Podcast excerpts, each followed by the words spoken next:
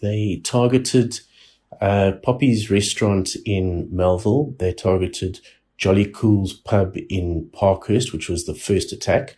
And then they targeted the revelers, New Year's Eve revelers who were having a party on Mary Fitzgerald Square. Intelligence wise, we, we know who they are. Let me put it that way. We know who they are. We know most of it, but the thing is, we, we just can't. You, you plug one hole and, and then you get political violence, and we have to sit with that. Because you went out, I did absolutely nothing wrong. I went out as any other citizen of South Africa.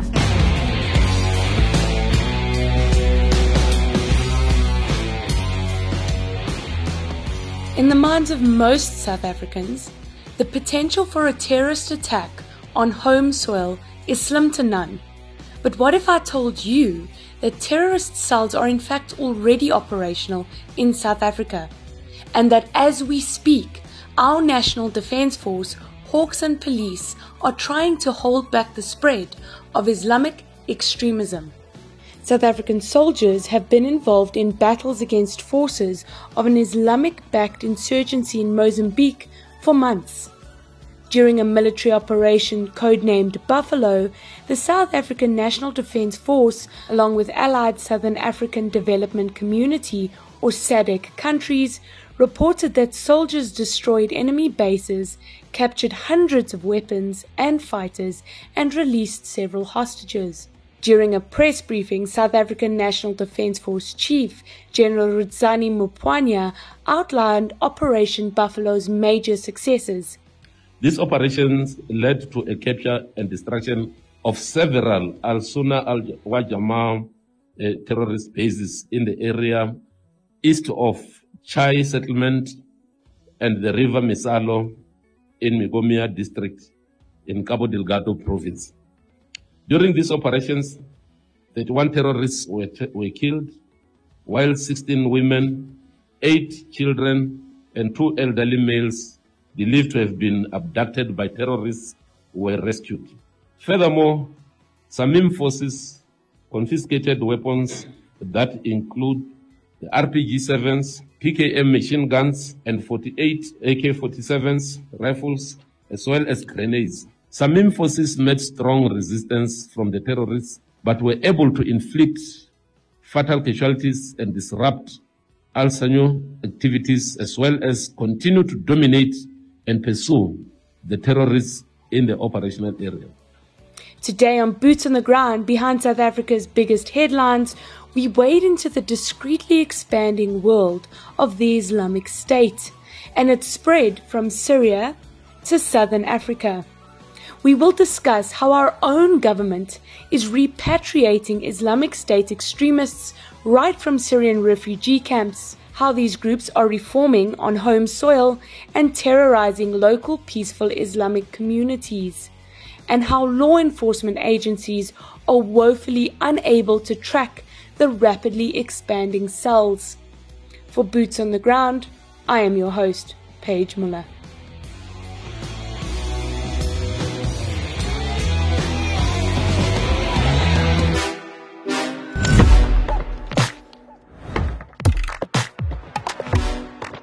Before we can really appreciate what it means to have the Islamic State operating here in South Africa, we need to understand what the Islamic State is and what its operations meant for Syria. Graeme Hosken is one of Times Live's investigative reporters, and he's been one of the reporters tracking the expansion of the Islamic State for this project. So, the Islamic State is a violent extremist group which formed in about 1999, early 2000s. Through its leaders and through extensive propaganda and social media campaigns, drew literally tens of thousands of people from across the world, from Europe, the Americas, Asia, Africa, including South Africa and Mozambique. And with the collapse of the Islamic State's caliphate and territory in 2019, beginning of 2019 and, and 2018, those fighters and their families who had flocked to Syria and Iraq, where it was establishing itself, have begun to return home. While many are in refugee camps in Syria, thousands more over the years have managed to to basically go back to their homes and from their homes or um, other territories where they've tried to set up caliphates and from where they've resettled, they have then gone on to carry out terrorism attacks and acts of extremism. And this is what we're seeing now across Africa with Islamic State Central African Province, which is based in the DRC. That's the Democratic Republic of Congo. We're seeing um, ISIS claims in Mozambique, in the northern province of Cabo Delgado. And yeah, we see basically what's, what's terrifying about this and the emergence of the Islamic State or affiliates or sympathizers with the Islamic State is that it's right on our borders. I mean, we had a briefing by the chief of the South African National Defense Force um, earlier this month who said if the situation is not brought under control, there's a very serious and very real risk of these kind of attacks spilling over into South Africa. And from the investigations that the team and I have been, been working on, we're already seeing these, these forms of low scale attacks. We're seeing them with financing, um, the Financial Intelligence Center expressing huge and serious alarm around the generation of finances for Islamic State activities across Africa and elsewhere in the world. We're also seeing mosques being radicalized and places of worship being radicalized by ISIS supporters and ISIS sympathizers. And this radicalization is leading to new recruits. On top of that, we've got the problem of former ISIS fighters and their families being repatriated from Syria and Iraq where they were fighting and being repatriated back home here to South Africa. So it's bringing the threat of ISIS and the extremist affiliates that, that associate themselves with ISIS closer and closer to home. The prospect of these groups succeeding in expanding further south is so concerning that the South African National Defence Force has deployed 500 troops, with an additional 1,495 on standby for deployment. All of this while South Africa itself is currently in a national state of disaster as a result of the major flooding in KwaZulu Natal and other provinces.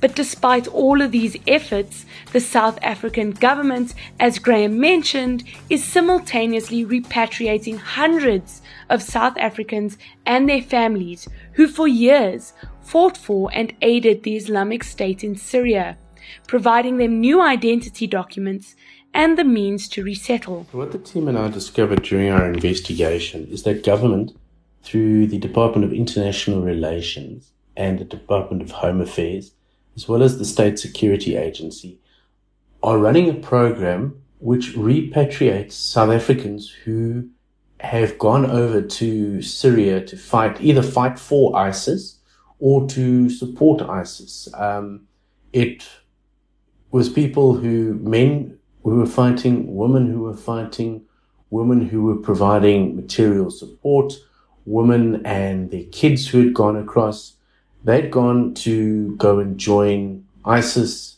and live in the caliphate that ISIS was trying to create, which fell across Syria and Iraq.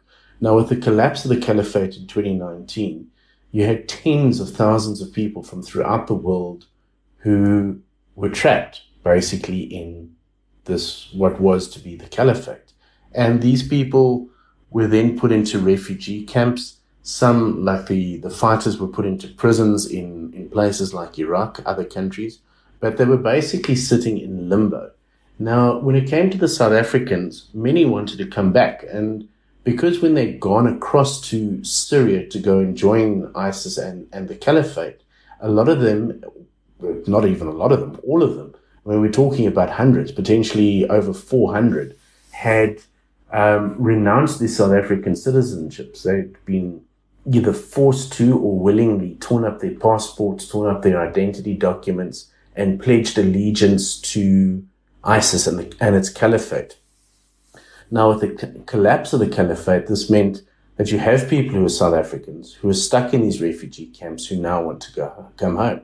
And what, what we discovered that has been happening since 2019, and this is this has been confirmed through through sources of ours, both within state security agency, sources within crime intelligence, sources within the Hawks, sources within the police, that despite extreme resistance from law enforcement agents who were warning that there was going to be potential problems, potentially attacks, further radicalization of other uh, South Africans. The government began bringing these people home. And since 2019, we've discovered that hundreds have been, been, been brought home. I mean, in 2019 and just over 95, um, almost 100 people were brought back. We've learned that the remainder have been coming back in, in drips and drabs. Um, apparently 30 at a time, sometimes 15, up to 45 uh, groups of 45 people or, or more. And when they've been brought back, they've been given new passports um, and new identity documents, although it's still they still have their old ID numbers. So the ID numbers that they had before they left to go to Syria and to Iraq and to um, join ISIS. Law enforcement in general is not happy about this repatriation project and have warned that the consequences of this project being done and done half heartedly could lead to the radicalization of our own local communities. A Hawks counterterrorism investigator took Graeme into his confidence to share his concerns and grievances on the matter. To protect his identity and his livelihood, we've masked his voice and will be calling him Jack. I've known Jack for years. He works within the Crimes Against the State unit within the Hawks. And I know that he's been investigating anti terrorism cases, terrorism cases, extremists, uh, both religious extremists and right wing extremists. I approached him in regards to the story that we were working on which was looking into the Islamic State in South Africa. You know, how big it is, how many followers it has, why it's getting big in South Africa.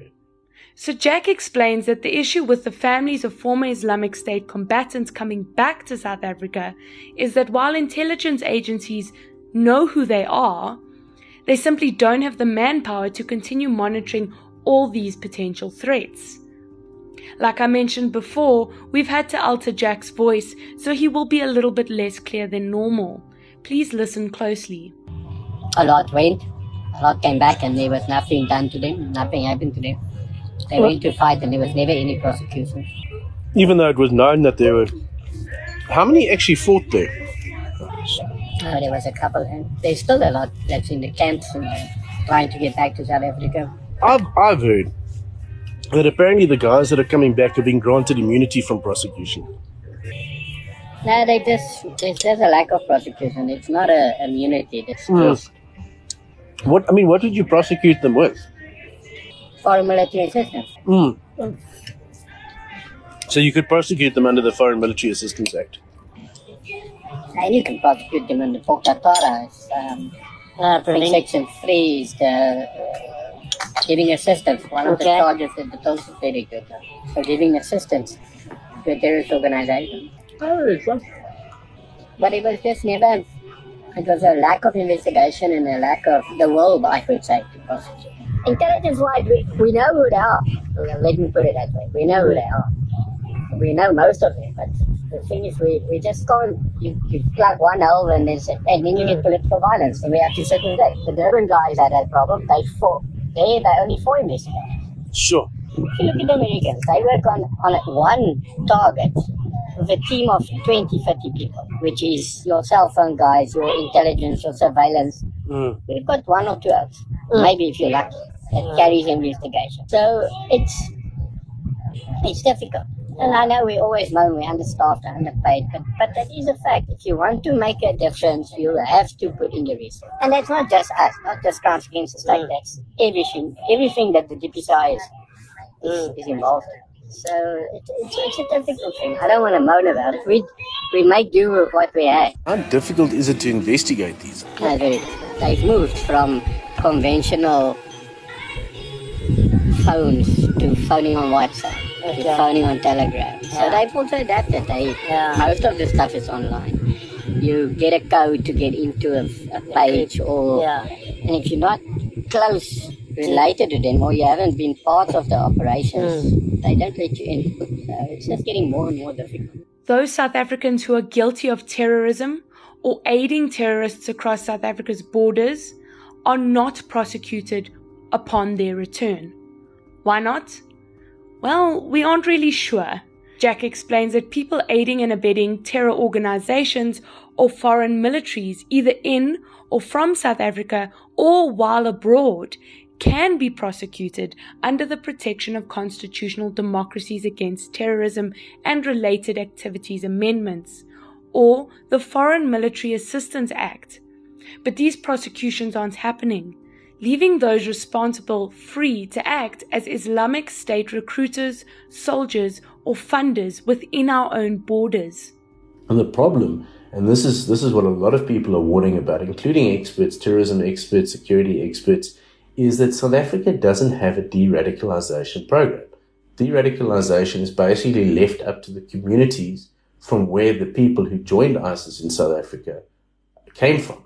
Um, so there's no formal de-radicalization. It's not like, you know, Mary or Joe or, or, or Johannes comes back and they then go through, de- get debriefed by, by government. They then swear allegiance back to, to South Africa and pledge to uphold the constitution and protect the, the laws and obey the laws of the land. I mean, you just, we'd find out that people just come back and, hey, presto, you're back in society. You know, you do your own thing, carry on with life as, as normal. And law enforcement sources that we were speaking to saying, you know, it's, you, you're creating a really dangerous situation.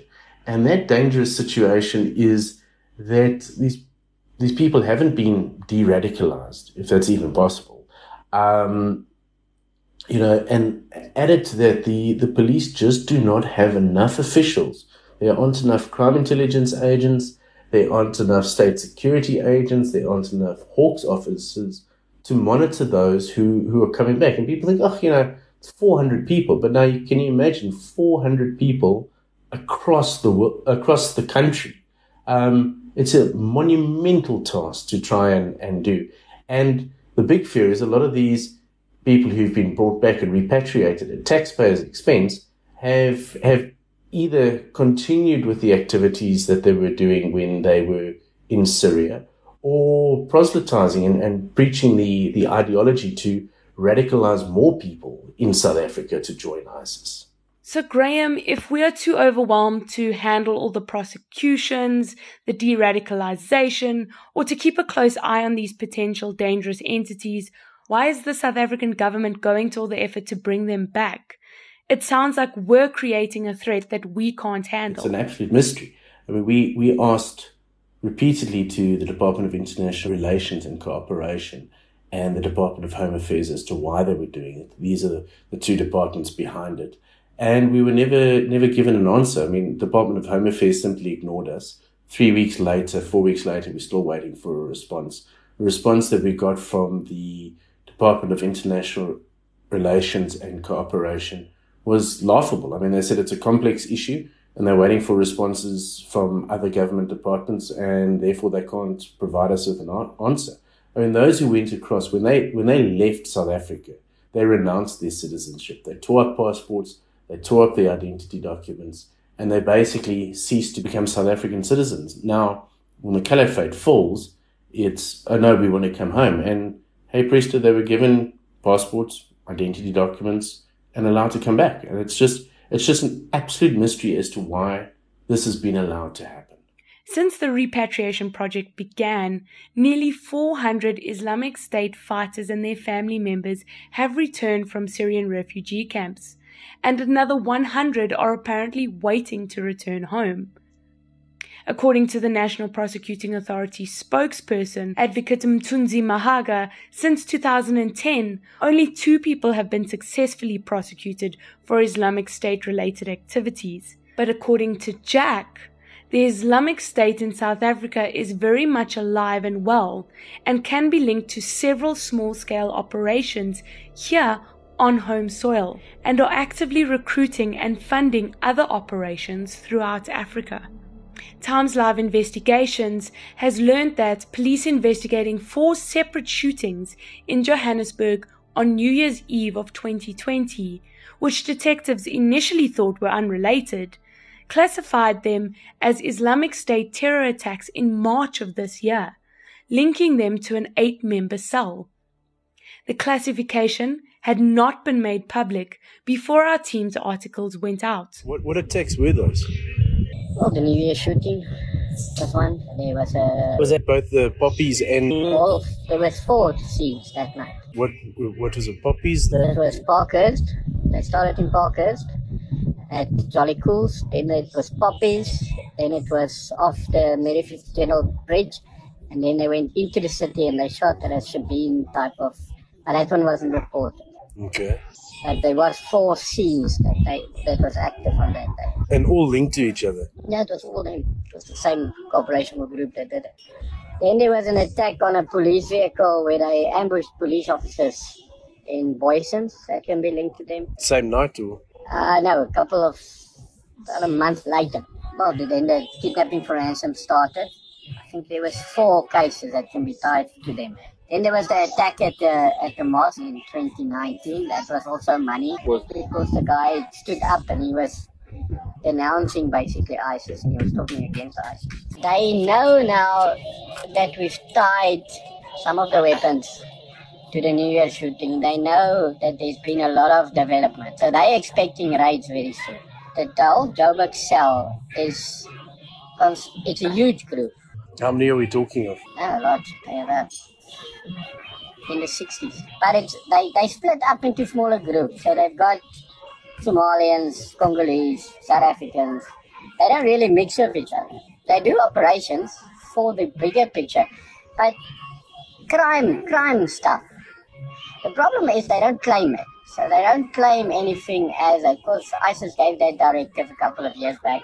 What, not, not to claim. Not to claim. Claim on your groups. Claim on your WhatsApp groups or on your Telegram groups or on your Facebook groups or your, mm. your game groups or wherever you want to.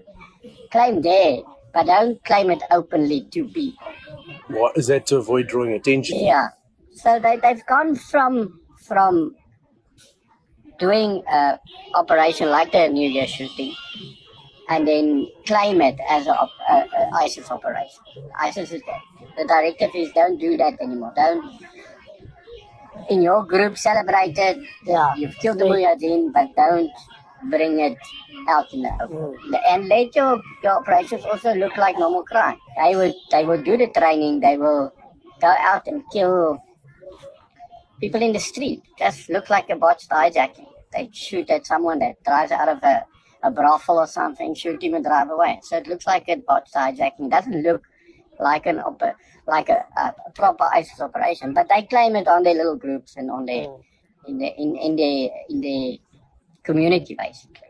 So on New Year's Eve 2020, between one o'clock in the morning and three o'clock in the in the morning, a group of gunmen, who we've been told were about eight, driving in two different cars. They were driving in a black BMW X5 and they were driving in a white Nissan NP200.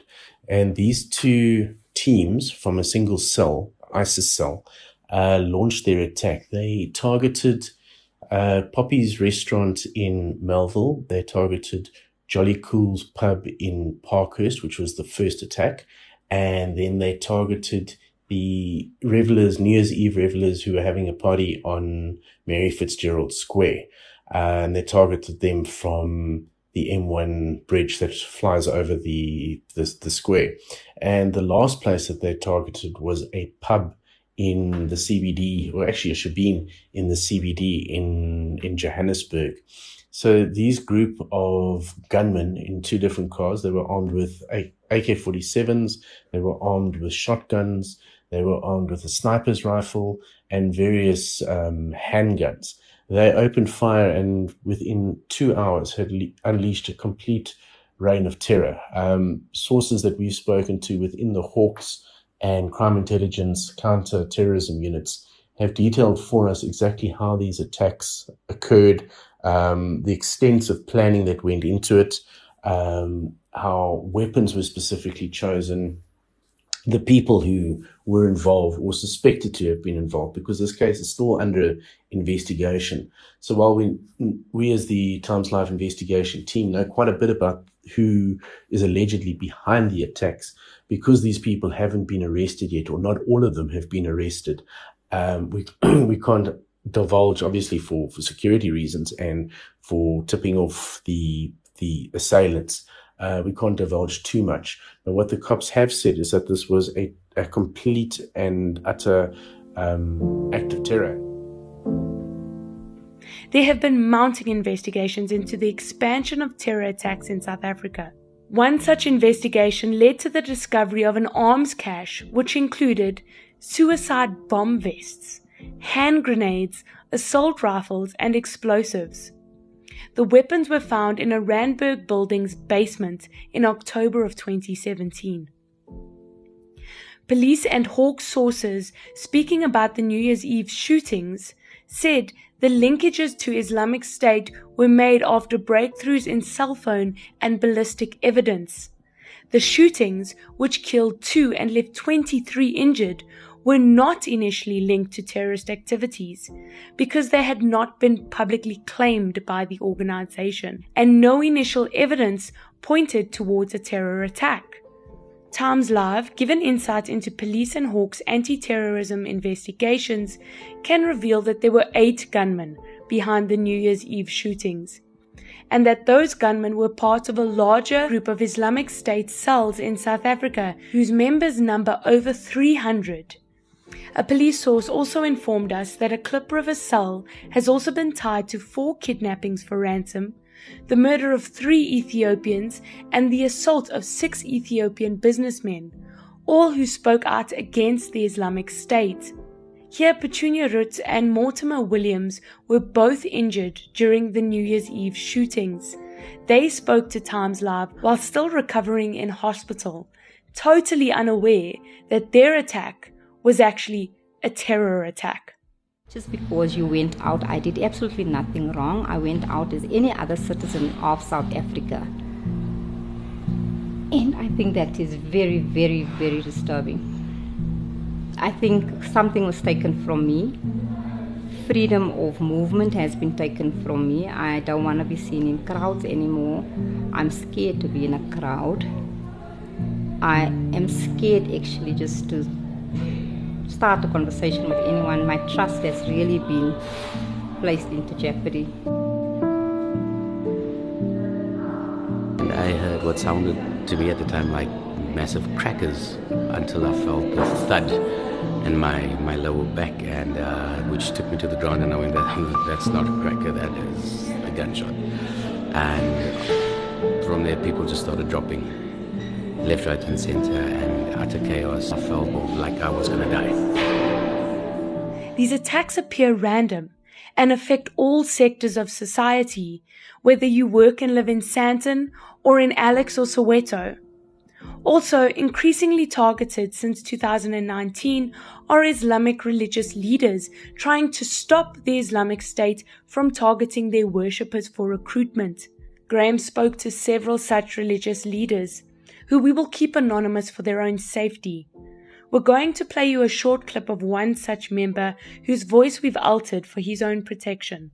We, we, we promote uh, freedom mm. of equality, justice. Is that why you're speaking out now? That is, yeah. yes. Yeah. And, but now in a sense, when you see something went go wrong, mm. you have to, you have to worry about it. Mm. And personally, I don't bring Quran and then put it there and say what they say is wrong. but in a sense, if there is somebody come and then kill because of some a reason he he, he accumulate, mm. I believe is not right. Christianity and the Muslim living together. Oh yeah, as a communion is not a problem according to Islam. Mm. And. Uh, you can't just declare jihadist if there is no threat. If it, if there's no threat. If there is no threat. Mm. That is what he. That is what the Sheikh Hassan was believing. So it's, it's, it's, really it's a threat to the mm. community, and it is worry. People's life is really dangerous. That is why I told you it's very risky in this manner now, unless there is a, a trustworthy protection. Uh, uh, sorry, say again? Trustworthy protection from the government. Mm. the community members they are willing to expose, they are willing to cooperate with the intelligence, but seemingly like now there is no trust. Mm. Yeah. In terms of why ISIS is targeting Muslim communities here in South Africa, I don't think it's a thing that they're specifically targeting Muslim communities. What ISIS is doing is targeting anybody who opposes them. It doesn't matter your religion, it doesn't matter your ethnicity, uh, your race, your creed, your gender. If you stand up and speak out against ISIS publicly, you will be targeted. And this is what we've seen with a number of communities here in South Africa who disagree with ISIS's ideology, who don't believe in what they stand for. And we've seen it with the Oromo community, which is an Ethiopian community living here in, in South Africa and mostly in Gauteng. Since 2016, where different leaders, including religious leaders, have stood up and spoken out to against ISIS and ISIS members who have tried to come into their communities, radicalize mosques, Islamic schools, uh, community, the community in general. And the punishment for that was, was death. I mean, we interviewed a leader within the Oromo community who begged and pleaded with us not to name him because of the repercussions and the deadly repercussions. And what he told us was absolutely horrifying. I mean, looking at since 2017, 2018, 2019, and 2020, at least five murders of the community, of community members. Um, as I said now, religious leaders, business leaders, uh, highly respected elders who, within the community. Um, and as well as those who've been murdered, there have been dozens of families who've been chased out of the community, who've been forced to flee for their lives, been forced to flee not only Gauteng, but South Africa. And so, so yeah, this is just one of the communities who has been targeted by ISIS for, for speaking out against them. And the results, what we've discovered, are, are absolutely deadly, deadly consequences for speaking out against ISIS. These crimes really began in 2018 and have escalated in 2019 and 2020. But South Africa is not a hotbed for terrorist attacks just yet. Instead, we represent the Islamic State purse and training ground. While local cells do occasionally undertake attacks of their own, their mission in South Africa is to train up new recruits and help gather funds to promote the expansion of the Islamic State across the continent. Kenyan financial and security authorities are working with the Hawks Financial Intelligence Center and international security agencies to probe how 12 billion rand has since 2018 reportedly been smuggled from South Africa through organized crime networks and their terrorism partners. And interestingly, what also emerged was the involvement of ISIS in organized crime syndicates. They seem to have a symbiotic relationship when it comes to financing, um, securing finances. Although their goals are different, the mechanisms that they use to get to their goals are very similar. So what, what Jack did for, for the team and I was to paint a picture of how ISIS operates in South Africa and shows that it is getting bigger. There is a huge support network uh, of sympathizers from business people, uh, from people who feel disenfranchised with the, the state of the country. Um, yeah, there's the support and, and sympathizers all over the place. It's women, children, people like you and I, every day, Joe Block, rich, poor, doesn't matter. And the, the support network is across the country, which is really, really alarming. The finances are reportedly mainly smuggled through third party payment providers operating in the informal sector, including spaza shops and retail outlets who work with remitters. Remitters facilitate the non commercial transfer of money for people globally. Security sources say that the money has allegedly funded terrorism in Kenya, Democratic Republic of Congo, and Somalia. Another terrorism financing investigation is also looking into the financing of alleged Islamic State operations in Mozambique by KwaZulu Natal based supporters. WhatsApp seen by Times Live show communications between the leader of an alleged KwaZulu-Natal Islamic State linked organized crime group and a DRC based Islamic State figure and reveal the alleged financing from South Africa to Mozambique. According to the Financial Intelligence Center's Legal and Policy Division Executive Manager, Pieter Smit, detecting and infiltrating those supporting international terrorist organizations through funding, particularly when the informal financial sector in South Africa is used, is a major challenge for government.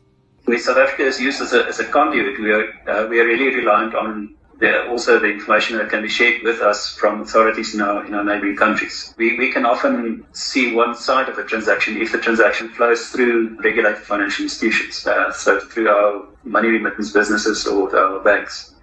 Um, and they would pick up on some indicators where the transaction flow doesn't really make sense to them, but they would not have enough information about the source of the funding if it comes from a, a neighboring country.